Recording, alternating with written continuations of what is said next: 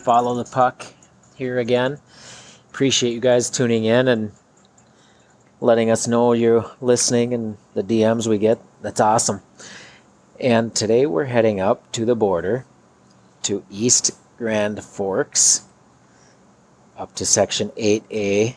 And it's fun to hear Tyler talk about his team and the returning players. He's got some good talent coming back, and it'll be a battle up there again with East Grand Forks, Thief River, and Warroad. So it'll be fun to see what happens come playoffs next season. And as always, if there's anybody you think we should reach out to, send us a DM on Twitter or an email to ftp at followthepuck.com. And I hope you enjoy this one and make sure you leave a review or send us a message and all that good stuff. That helps us uh, get towards the top of the list for the podcast. So it's kind of important that we keep those going. So we're just going to get into this conversation here with Tyler. So enjoy. Um, Tyler Palmiscno, East Grand Forks uh, high school coach. Um, so obviously, start off a quick review of last year. Um, you know, I, I think the first thing that comes to mind is is second place and Section 8A being beat by Warroad uh, four nothing in the section finals, and you know that uh, we got beat by a very hungry, very very ornery Warroad team, Warroad program that was uh, you know very keen on getting back to St. Paul after a 10 year absence, and you know in saying that, I, I think we were certainly disappointed in our performance that game. Um, thought we had a very good year leading up to that point, but you know our our season, our our program is really measured. I, I hope it's measured on trips to St. Paul and what we do when we get to St. Paul. And in saying that, in a lot of ways, it was a disappointment, was a failure, and and that's kind of the way we're approaching this off season right now. So, that, I mean, that that's how I would synopsize uh, last year in um, short order. If you want me to go in deeper, we could. So. No, that that's perfect. Yeah. Uh, I mean, you did you did run into a into a team that was destined to be down there for sure. Yeah, you know it's uh, you know the wheels round. Um, there's no doubt. Um, we knew. You know the the funny thing was is as the season went along last year, it became very obvious how my eyes how hungry how I use the word keen um, Warroad was last year. Um, and, and I tried to get that point across to our players, but it, it was kind of hard at times because it's been 10 years since they were in St. Paul, and a lot of our players didn't really understand. They'd never seen Warroad hockey at its finest, like the guy had when I was growing up, when I was in high school. Like a lot of people, you know, saw with with Oshie and, and some of those state title teams they had, and Brock Nelson, and you know Hardwick and Hardwick's brother, and and so on. So, you know, I think it was a lesson learned for our, our kids, our program, and and now we gotta now we got to go back to work, and I, and I think we're doing a good job of that. Yeah, it's unfortunate that you guys are lumped in that same section with Warroad. Cause looking at the teams that make it to state, of course, you could say this every year, but potentially two of the yeah. two of the best teams in the state are in that same section.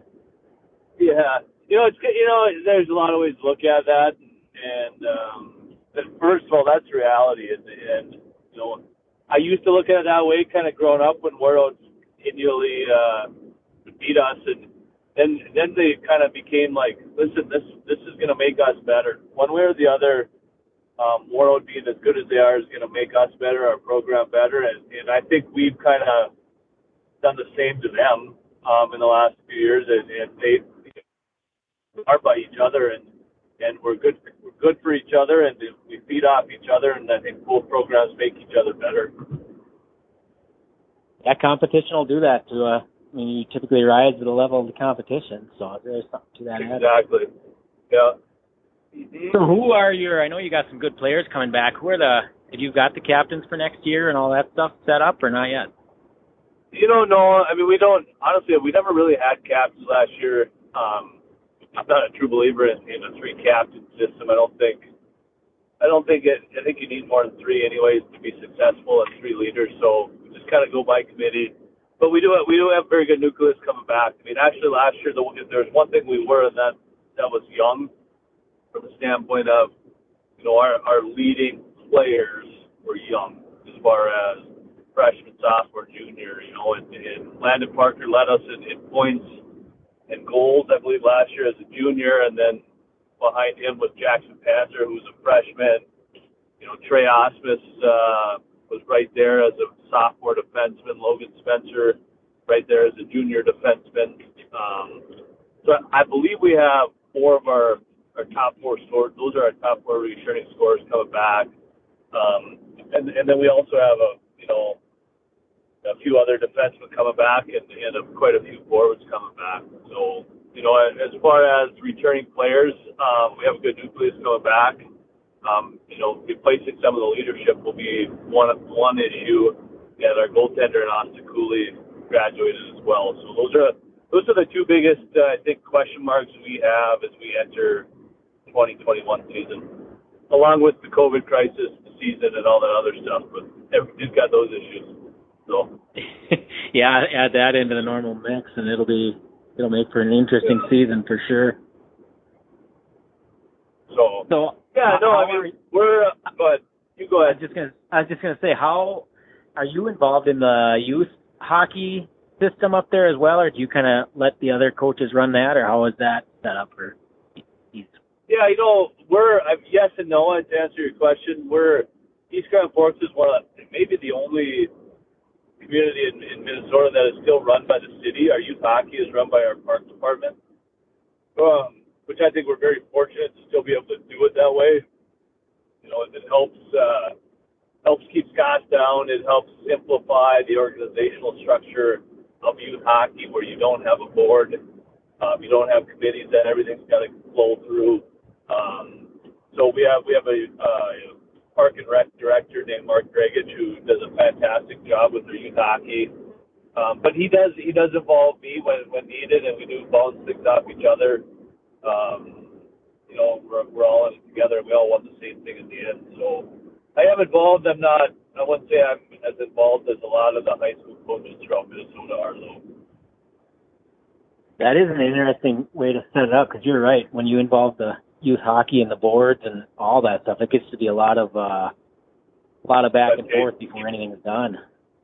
Yeah, yeah, no doubt. I mean, there, is good to it, but um, there's there's a lot.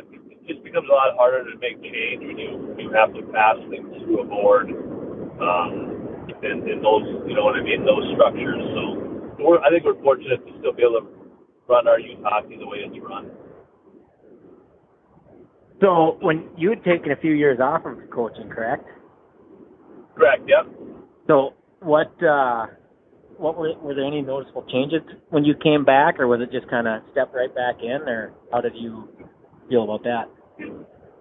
Um, yeah, you know there was a uh, nothing really. I mean, I I didn't notice anything anything in particular. I you know hockey's hockey. I think 16 to 18 year old kids are more or less the same. Um, and so I, I don't think there was any major changes as what I can see as far as that.